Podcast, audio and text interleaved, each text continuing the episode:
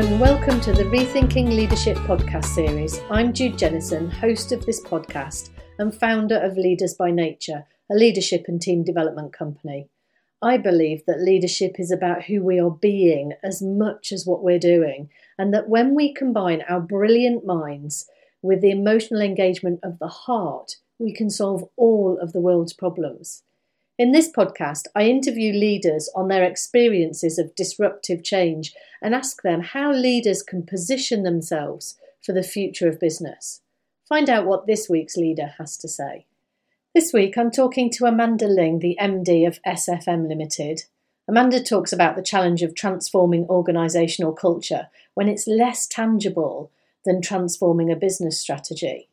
The way she runs her fascinating business shows the potential of focusing on people, profit, and planet, and how we need to integrate both critical logical thinking with the emotional connection of the heart. Amanda truly embodies holistic leadership. Hi, Amanda. Thank you for joining me today. Jude, lovely to join you. Delighted. Can you tell us who you are and what you do, please? Yeah, sure. Um, so I am the uh, Amanda Ling, um, Managing Director at Specialty Fibres and Materials based in Coventry.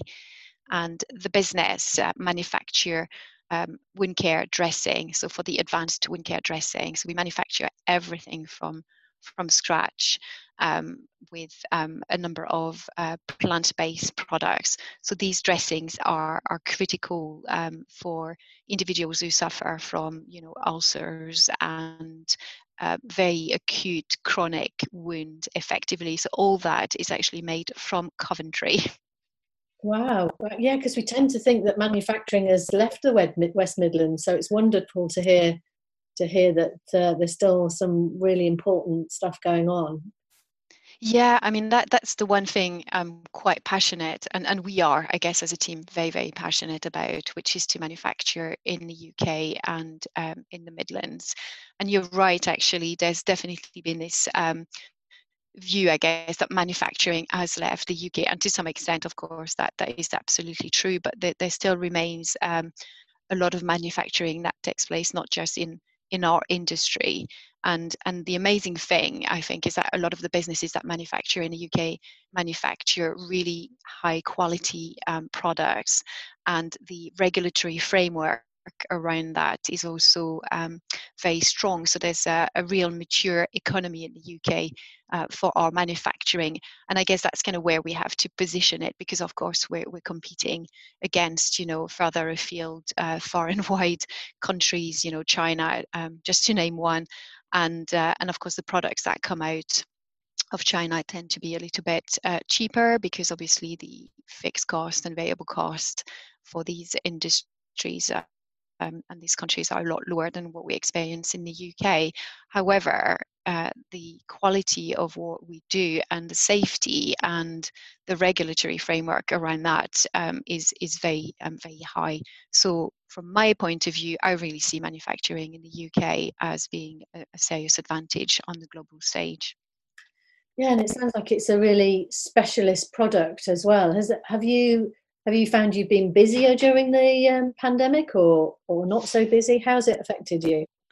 Yeah, so in our industry, you tend to have a bit of a time lag in terms of the impact. It has had an impact, definitely. Um, and the reasons for that are, are multiple. So some of our um, customer, you're right, these are, are very uh, niche and advanced sectors, are um, dressings are manufactured under um, ISO 13485, um, 13485 and they have to be cleared by the MHRA, they have to be cleared by the FDA, so whichever competent authority reviews effectively medical class 3 devices and class 2B. And so you would think that because this is the medical sector, obviously there is a continued need. People who suffer from these chronic wounds, which are, you know, very uh, serious, uh, uncomfortable uh, wounds, which are often find, um, sorry, found with elderly patients, that these things will still be required during a pandemic. Um, but but that's not always the case because what happened with this particular crisis is that a lot of the um, a lot of uh, our customers um, have sales teams who will visit clinicians and hospitals and care homes in whichever country that is, not just in the UK. You know, you're talking the US, uh, Europe, and so on. And therefore, they haven't been able to to visit these clinicians and to promote the products and the benefit of their products, um, because obviously the, the whole clinical uh, structure was very focused on fighting COVID 19. Yeah. So, so you'd expect obviously a drop in sales because that activity is no longer taking place, but it has a time lag effect. This wasn't immediate. So, we're still seeing a little bit of an impact. It's not as if our sales dropped um, over a cliff, far from. Um, but we have definitely seen um, the order book uh, depleted certainly you know in in the last quarter so I, I, look forward to quarter four of this year, where hopefully we'll, we'll see the activity pick up a little bit. So you know, certainly compared to to other sectors, we we shouldn't complain. Um, but I guess the impact that it's had on our business does show how serious this crisis is because you'd expect the medical and pharma industry to probably be least affected by that sort of thing. But actually, there's definitely been an impact. And it's not just us, you know, our uh, peers in the industry and competitors have had, um, you know, um, a very um, tough time of it. Yeah. And how, how have you kept your team engaged during the, the lockdown period? So, um, well, we're in a lucky position here um, at uh, SFM where our teams are, um, I guess I was going to say naturally engaged, but we do a lot for that behind the scene. yeah. Uh, so, uh, certainly, you know, what one of the one of the um, big change that we've had, like everybody else, uh, around the, the pandemic is to try to adjust our ways of working and um, and of course for for us as a manufacturing entity not every area of our business can for example remote work. So uh, we we very quickly had to engage with measures that we, that were designed to protect individuals who would work on site minimize the the risk of cross infection, making sure that people felt really safe. That's really important. We had a lot of very, very worried people mm-hmm. um, because obviously um, individuals were, you know, um, in other industries able to work from home and therefore felt probably a lot safer than others who have to remain on site.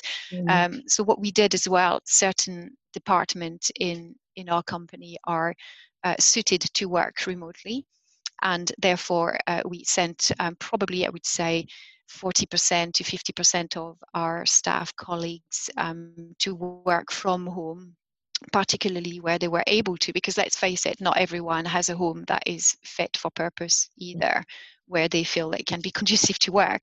But at least we streamlined the numbers, so people at home felt um, felt safe. People on site felt safe because we put an absolute plethora of measures in place designed to protect everyone. And we did that very, very early days. Uh, in the very early days, you know, as far back as February, we had already seen what was happening in Europe, and so we literally just thought uh, well, let's not wait for it to arrive in the UK. We need to think about our strategy around this particular um, crisis and what we're going to do as as a business. So we communicated very heavily with um, everyone around um, our, you know, each and every of our departments and teams. Um, so much so that actually we we had a case um, of COVID um, in our workplace in the very very early days. I think that these were some of the first that were experienced in Coventry, and when we had one of them, um, but nobody else actually got uh, got infected from from that one person, which um, I guess is is a little bit of a success story for us internally as well. Um, but it's because That's we were success. prepared.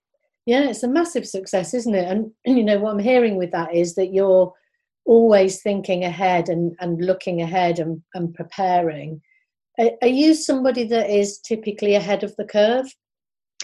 Yeah, so well, I'd like to think so. I guess the the rest, you know, is is seen through um, actions speak louder than words. Generally speaking, in that field, and uh, I, I, do like to strategically strategically think well ahead of of the curve and um, you know th- this wasn't exactly a surprise. We could see what was happening in china in italy in france and therefore absolutely you, have got to think um, you know well ahead of time. And it's not just you know now that we're we're sort of coming out of that lockdown period uh, still we have very stringent measures on the site.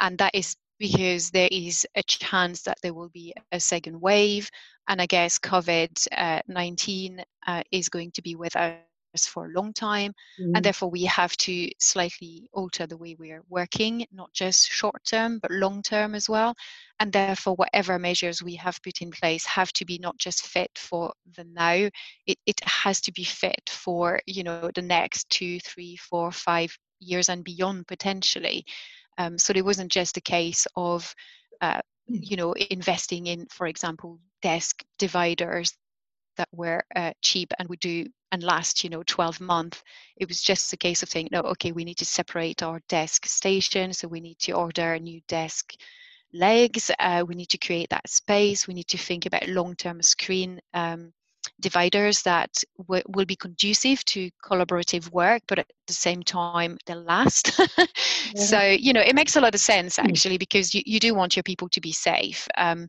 and and that's something i'm passionate about because whatever change we um, you know go through in our business and we had a fair amount of that um, taking place in in sfm people are absolutely critical to making these um, changes happen. So of mm-hmm. course you're, you're going to protect one of your most valuable assets yeah. And you you said um, that you've done a lot of work in in the past around engaging your team. Can you share with me some of the some of the things that you do to to keep your team engaged yeah, sure. Um, so we, you know, at, at SFM, if I can take a, a tiny step back around your your question, mm. when I joined the business, my remit, other than actually leading the business in the most generic terms, if you wish, as the MD, uh, was to make sure that we uh, engaged with a culture shift on site to become a much more customer centric and problem solving organization but also to make sure that we were improving the communication between um, departments. And on the back of that, because of the industry that we work in, in advanced wound care, we also had to make sure that our business was fit to transition sh- um, through to the uh, MDR changes that is affecting the, the whole, you know, medical industry. And uh, and to top it all, our business has also um, been relocating its manufacturing site for the last couple of years. And so we're still in the midst of that taking place. So, as you can imagine, we're a business where there's quite a lot of very top heavy changes mm. that need to take place. And of course, the elephant in the room, COVID, ended up coming on top of that. So yeah. it's like five big thing. And and as I was saying, the main tool that I have and I guess the only solution through the business um, is is people. Mm. So if if I look a little bit at uh, the cultural change that needs to take place in our organization and has been you know certainly for for the last couple of years we we come from a, a very traditional manufacturing textile background. So back in the days um, sfm came from nakoto a quite well-known textile manufacturer and the type of leadership in that business was very very different to what we experience today. And the mm. workforce that we have today expects very different thing from its leadership team. So um, we've obviously had to, and it's it, you know the thing about culture is that it's very different to any other change that will take place in a business because it's quite intangible. Yes. So and, and leaders i'm sure you'll relate to that you know like to review data analyze dissect and formulate a strategy. So when you come to culture, you start from a very different base, and and you need to have the emotional intelligence to understand uh, the, the, drivers, I guess, within mm-hmm. your your organizational culture. So if you do that, you're then in a good position to start thinking about how to influence that culture towards what you you desire. You know, your vision, I guess and also understanding the timeline that you've got to to play with. So um, and it is such a common common theme actually that cultural change. It's it's happening with us but it's happening with others. And i guess you know the the, the ethos of what we're trying to do here and the reason why we're engaging our, our team so strongly around you know the vision what do we want to become? We want to become this real partner for our customer. We want to find novel solutions. We want problem solving. We want to support our customers not just with products but also with regulatory advice. So we really really want to add value and that mindset's not always been part of this particular business. Historically it probably was much more supplier mindset not so I guess, you know, customer centric. And so what you do then to to engage your workforce, I'm kind of looping back onto your question, yeah. Mm-hmm. Making, no, good good. Um, so is the communication is absolutely key. I know you and i prior to to the podcast were talking a little bit around communication and you've got to to make sure that your team understands so why are we implementing a change? Why are we bothering you know putting in place the vision the mission the values and the objectives. Um, you know why do you need a new website? Why do you need a product brochure? You need to keep communicating about it and you need to motivate people um, to make sure that you you have early adopters and champions within your business. These are the, the cluster that will help you drive that vision forward. Um, and you know I, I certainly, as as a leader, and I'm sure many out there will, you know, um, engage with that thought.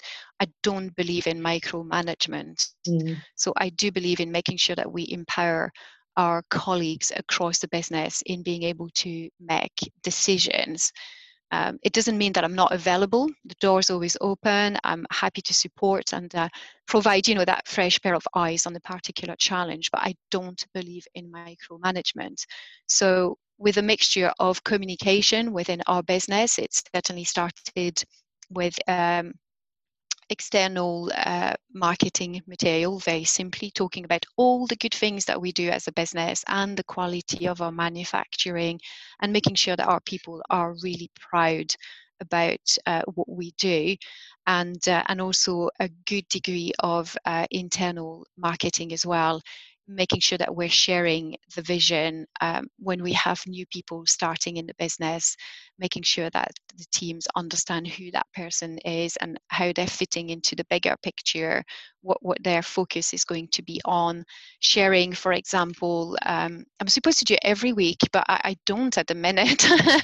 and uh, that's actually sharing a thought for the week, something that I have found inspiring or something that I've seen in the business, mm-hmm. which um, I would like to share with the rest of the team. And uh, yeah, literally just making sure that we talk, talk, talk. So, um, and use all the media that are available. I guess if it's one thing that the pandemic has um, taught us is that there's so, so many ways to be creative around communication. Um, to give you an yeah. example, Jude, we, we used to do you know face to face monthly um, updates about the business how did we do last month and we used to share that with all the, you know everyone in the business. So they'll come on site and we all meet in the one room. As you can imagine oops scrap all that. Can't really do it anymore. And so instead what we did is that we started to go down the video route where every department provides a video update on you know how they've done last month what were the challenges the good news and we put that we really nicely wrap it up now into a really good little uh, session which is 25 minutes to 30 minutes long update with a little bit of humor uh, and we have a fantastic uh, editing director for that sort of material and the updates are really welcome by everyone. It's actually a lot less disruptive to what um, the face-to-face sessions used to be previously for the business and people um, and they like to kind of watch it when they they have the time to do that yeah so, and it's set, it's they're setting the time scale of when they watch it aren't they and the other thing absolutely. that was going through my head listening to that was that um, i imagine that even in the uh, the recording of the video it requires yeah. people to really reflect a bit more on what are the key messages that I want to get across because there's something about video that um, yeah. needs a little bit more preparation than just sitting in a meeting and sharing and then bouncing ideas off each other. There's that real sense of I need to be really clear and crisp with the message. So, so my guess is probably more reflection goes into that in in mm-hmm. terms of of the preparation. I, I, I don't know. Are you finding that? Yeah, agreed. Actually, um, I, I, really believe in preparation, whether it's a presentation on PowerPoint face to face or a video. Preparation is everything. It's all in the details and in the delivery. But you're absolutely spot on because the video is only going to be well, it's 25 to 30 minutes. Divide that by the number of managers who are providing an update. We tend to give between one minute 30 to two minutes um, of a slot effectively. And it's amazing how much you can actually convey in that one minute 30 or two minute slot. And it works really well. So you're right, they're, they're getting to the core of what it is that they're looking to communicate. Mm. Um, to be honest, the only one who's guilty of waffling on uh, a little bit is always myself. so I tend to do the intro, and and suddenly I'm realizing, oh no, that's four minutes long, and I've told everybody don't go over two minutes, and then I try to cut it back.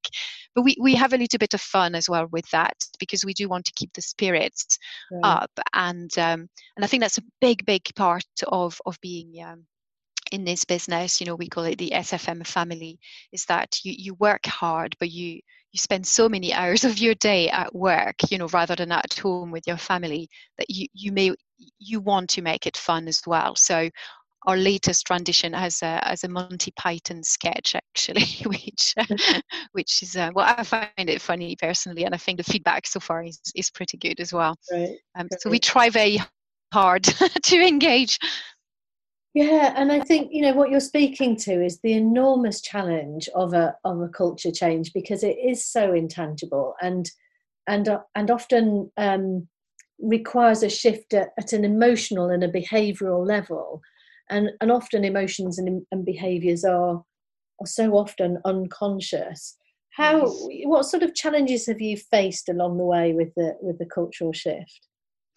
Um, so in in our business, there are two culture coexisting and actually that that's an asset i have to say in in terms of delivering that culture cultural change so we have the um, part of our workforce who have been used to a very different style of leadership control command uh, maybe thinking more in silos i guess mm-hmm. and less uh, cross departmental collaboration and and of course um, what we're trying to promote is a, a, lot more collaboration not thinking in silos and um, and therefore becoming um, much more uh, customer centric i guess as part of this particular journey.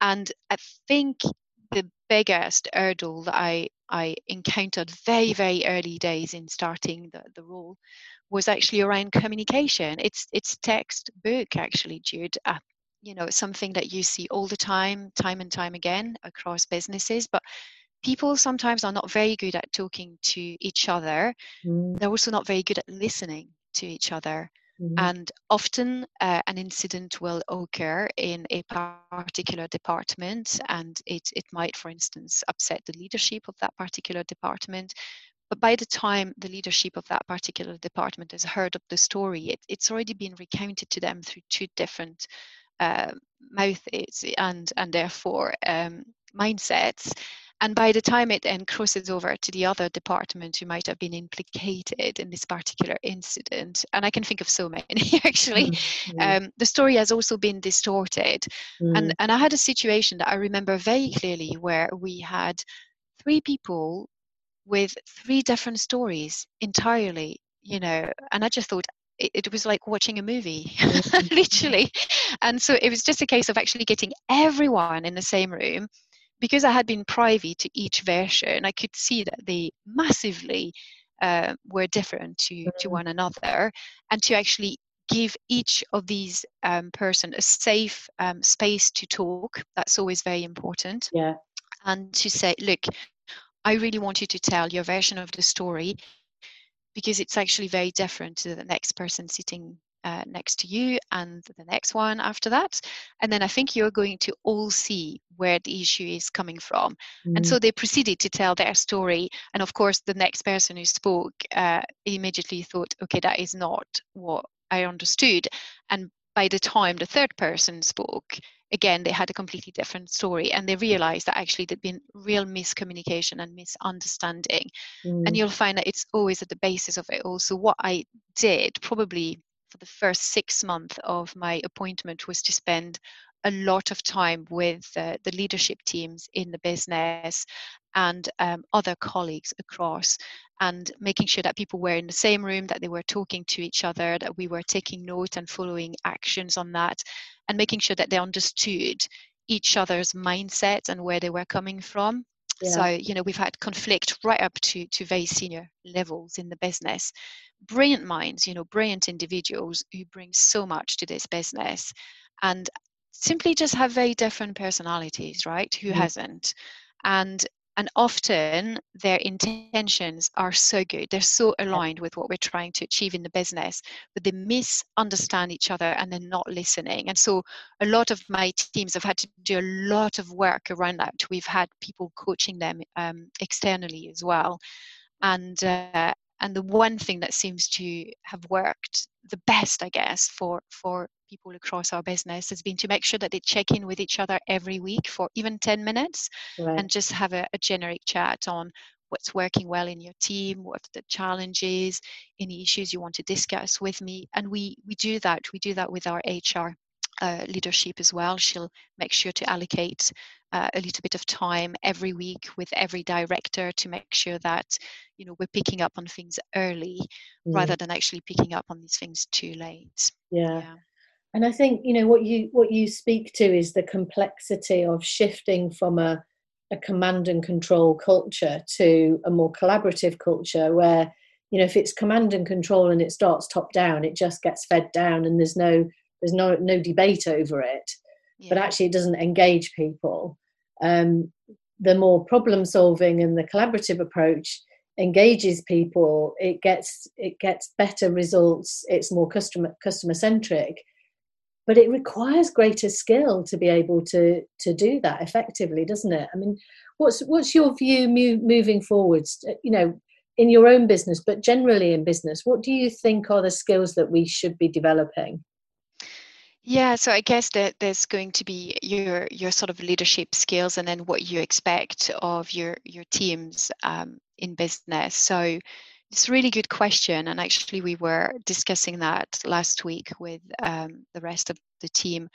I I personally think that uh, in leadership, whether that's as an MD or a head of a department or uh, a team manager, you, you need to have emotional intelligence today. You mm. need to really be able to pick up on those uh, hidden cues, those non-verbal communication cues that you and I discussed previously. Mm. Um, so uh, yes, EQ super important, massively underrated still by a lot of leaders. Yeah. Um, and and it helps not just in terms of engaging and motivating your people, it also massively helps in any type of business negotiations, or certainly that's been my experience anyway. Mm. Um, the second thing, I guess, that you need to have is high energy. So that's simply because it rubs off people. So mm-hmm. you come into the office, you've got a smile, you you have to have massive um, massive energy, uh, positivity, and not not come grumpy to the office. So yeah, I try really hard, and that's why I fall asleep at nine. yeah but, but, it is that um, sense of bringing that passion and enthusiasm into the business, isn't it? Absolutely, absolutely. I think it's so critical of any manager. And you know what? Sometimes you're not going to like some of the things that you have to do. We're all faced with challenges, you know, leading a business or managing a team, but you still have to understand uh, the greater part of the vision and I guess the greater good. And therefore, you still need to have that energy because people will read into that. You know, mm. it will worry them or, or whatever else. Mm. And I guess the other thing that's a big thing for leaders is the ability to think strategically and over the long run. I think too many leaders these days suffer from short-term visionary mindset, mm-hmm. and and that's not good as well. Um, which which is something that I really liked about this business. When I joined, that was one of the big drivers as well, was that we're, we're part of a much bigger group.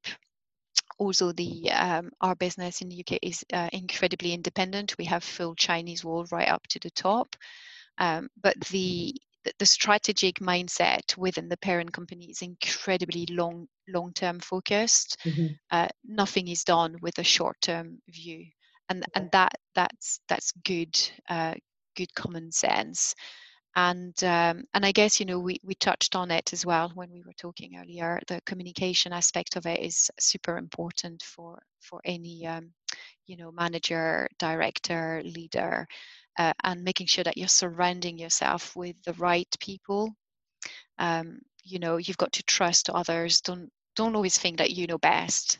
Uh, I certainly don't. I don't pretend to. Mm. Um, I just like to make sure that the people who surround me are are very good at what they do, and I just want to help them and facilitate their their journey. And I think that's a winning combination. Yeah. And uh, and you know, if we look at the teams of tomorrow, I guess we need them to be collaborative. We touched on that again, not working in silos. Uh, that helps massively in terms of innovation and creativity. You need them to be very problem solving um, certainly in their mindset and that that's something that adds value across and you know an entire business, whether it's regulatory, R&D, process engineering, production, you name it. And then sort of leaving that that positivity. I think these are really important skills for for the mm. teams of tomorrow. I'm probably asking for a lot aren't i? But well I, I, no, I, I think you're asking for what's needed because you know what i'm hearing amongst all of that is that is that emotional intelligence to to treat people as human beings and to explore how do we do something together when we all have different views of what that might look like yeah. and when and when the market is changing and you know the the economy is changing and um, you know we've got environmental issues the, the, the problems we have in the world are vast and and we're you know businesses solving some of those problems in some way and along the way needs to engage the, the team needs to make cultural changes office changes I, I think all of that demands a lot. And I think, yeah. I think that's why it's really important that we have these conversations, that we really reflect on what are the skills that that we need so that so that we don't get left behind because you know what i'm hearing is you're doing great work and it's really important that you keep pushing those boundaries yeah yeah i'd like to think we do great work you're right and uh, and and you're right you know um, i don't think you need to compromise on on things these days. Um, I'm, I, I don't like to compromise sometimes. You know, I think you can have a very rational business focus and you can also have a heart. And what I mean by a heart is have that emotional intelligence to understand uh, people and making sure you take them on on that journey uh, yeah. uh, because they're one and the same. I think one works with with the other. And and you're right. You know, we have we face so many challenges. Um, I guess today because of the the pandemic, but but generally speaking, you know, to revive manufacturing in our country, uh, follow a sustainable agenda, which for us is a massive, massive thing uh, for 2021. We started to address it this year. We we always had it as a mindset in the business, but it probably wasn't evident, I guess. In fact, nobody was really talking about all the good things that we were doing. The fact that um, a lot of our raw materials come from sustainable sources. So our alginate uh, dressings, by definition, alginates come from um, seaweed, so brown um, algae, which right. is actually a renewable, uh, sustainable source. And uh, and of course the the manufacturing process that we have in our business, and this you know sort of loops back to the point I was making about manufacturing in the UK and the quality of it a lot of our manufacturing processes are quite unique actually they're, they're still patented and they uh, allow us to actually use um, you know no um, no um, i think it's volatile solvent so we use organic solvents in our process and then everything that is a byproduct is actually uh, recycled. So you get that philosophy you know of uh, you know recycle uh, reuse um, and and effectively you know things like uh, the silver content that we will use um, is then recycled and will go on to make silver bars that are then used you know for solar panels and jewelry uh, for other industries. And the water that we have is reused in um, you know recycling centers. You know they use that as energy steam effectively. So there's so many ways to be cute about the environment actually these days. And it's yeah. it's it's such a big thing and this is something that engages our team as well. So next year we have uh, a big challenge in our business, just another one, right? Why not? Which is uh, it, absolutely, yeah. I just don't like being bored. What can I say? So, um, yeah, it's just to drive our, our, green agenda forward and to really shout about it. Mm, great. Well, Amanda, it's been absolutely fantastic to to talk with you today. I know we could we could talk for much longer, but thank you so much for your time and i wish you all the very best with your with your team and your business and and keep doing the great work that you're doing. Thank you very much for for having me today. It's been a real pleasure likewise. Um, yeah so delighted to have um, you know engaged. Thank you. Amanda's clear that if we want to transform business culture we need to be open and honest I loved her story of three people in a room telling three different stories about the same thing. That's so common in conflict, where every perspective is valid but subtly different, and how easy it is to misunderstand people. Perhaps if we all listened more beyond the words, we could eradicate conflict and misunderstandings earlier. So much easier said than done, though, don't you think? How do you resolve differences of opinion? What changes need to be made in the culture of your organisation for everyone to thrive? And what's your first step?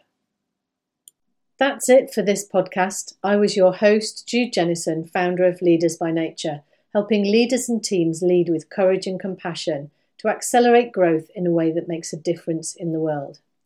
You can find out more at www.judejennison.com and you can find me on all the usual social media channels.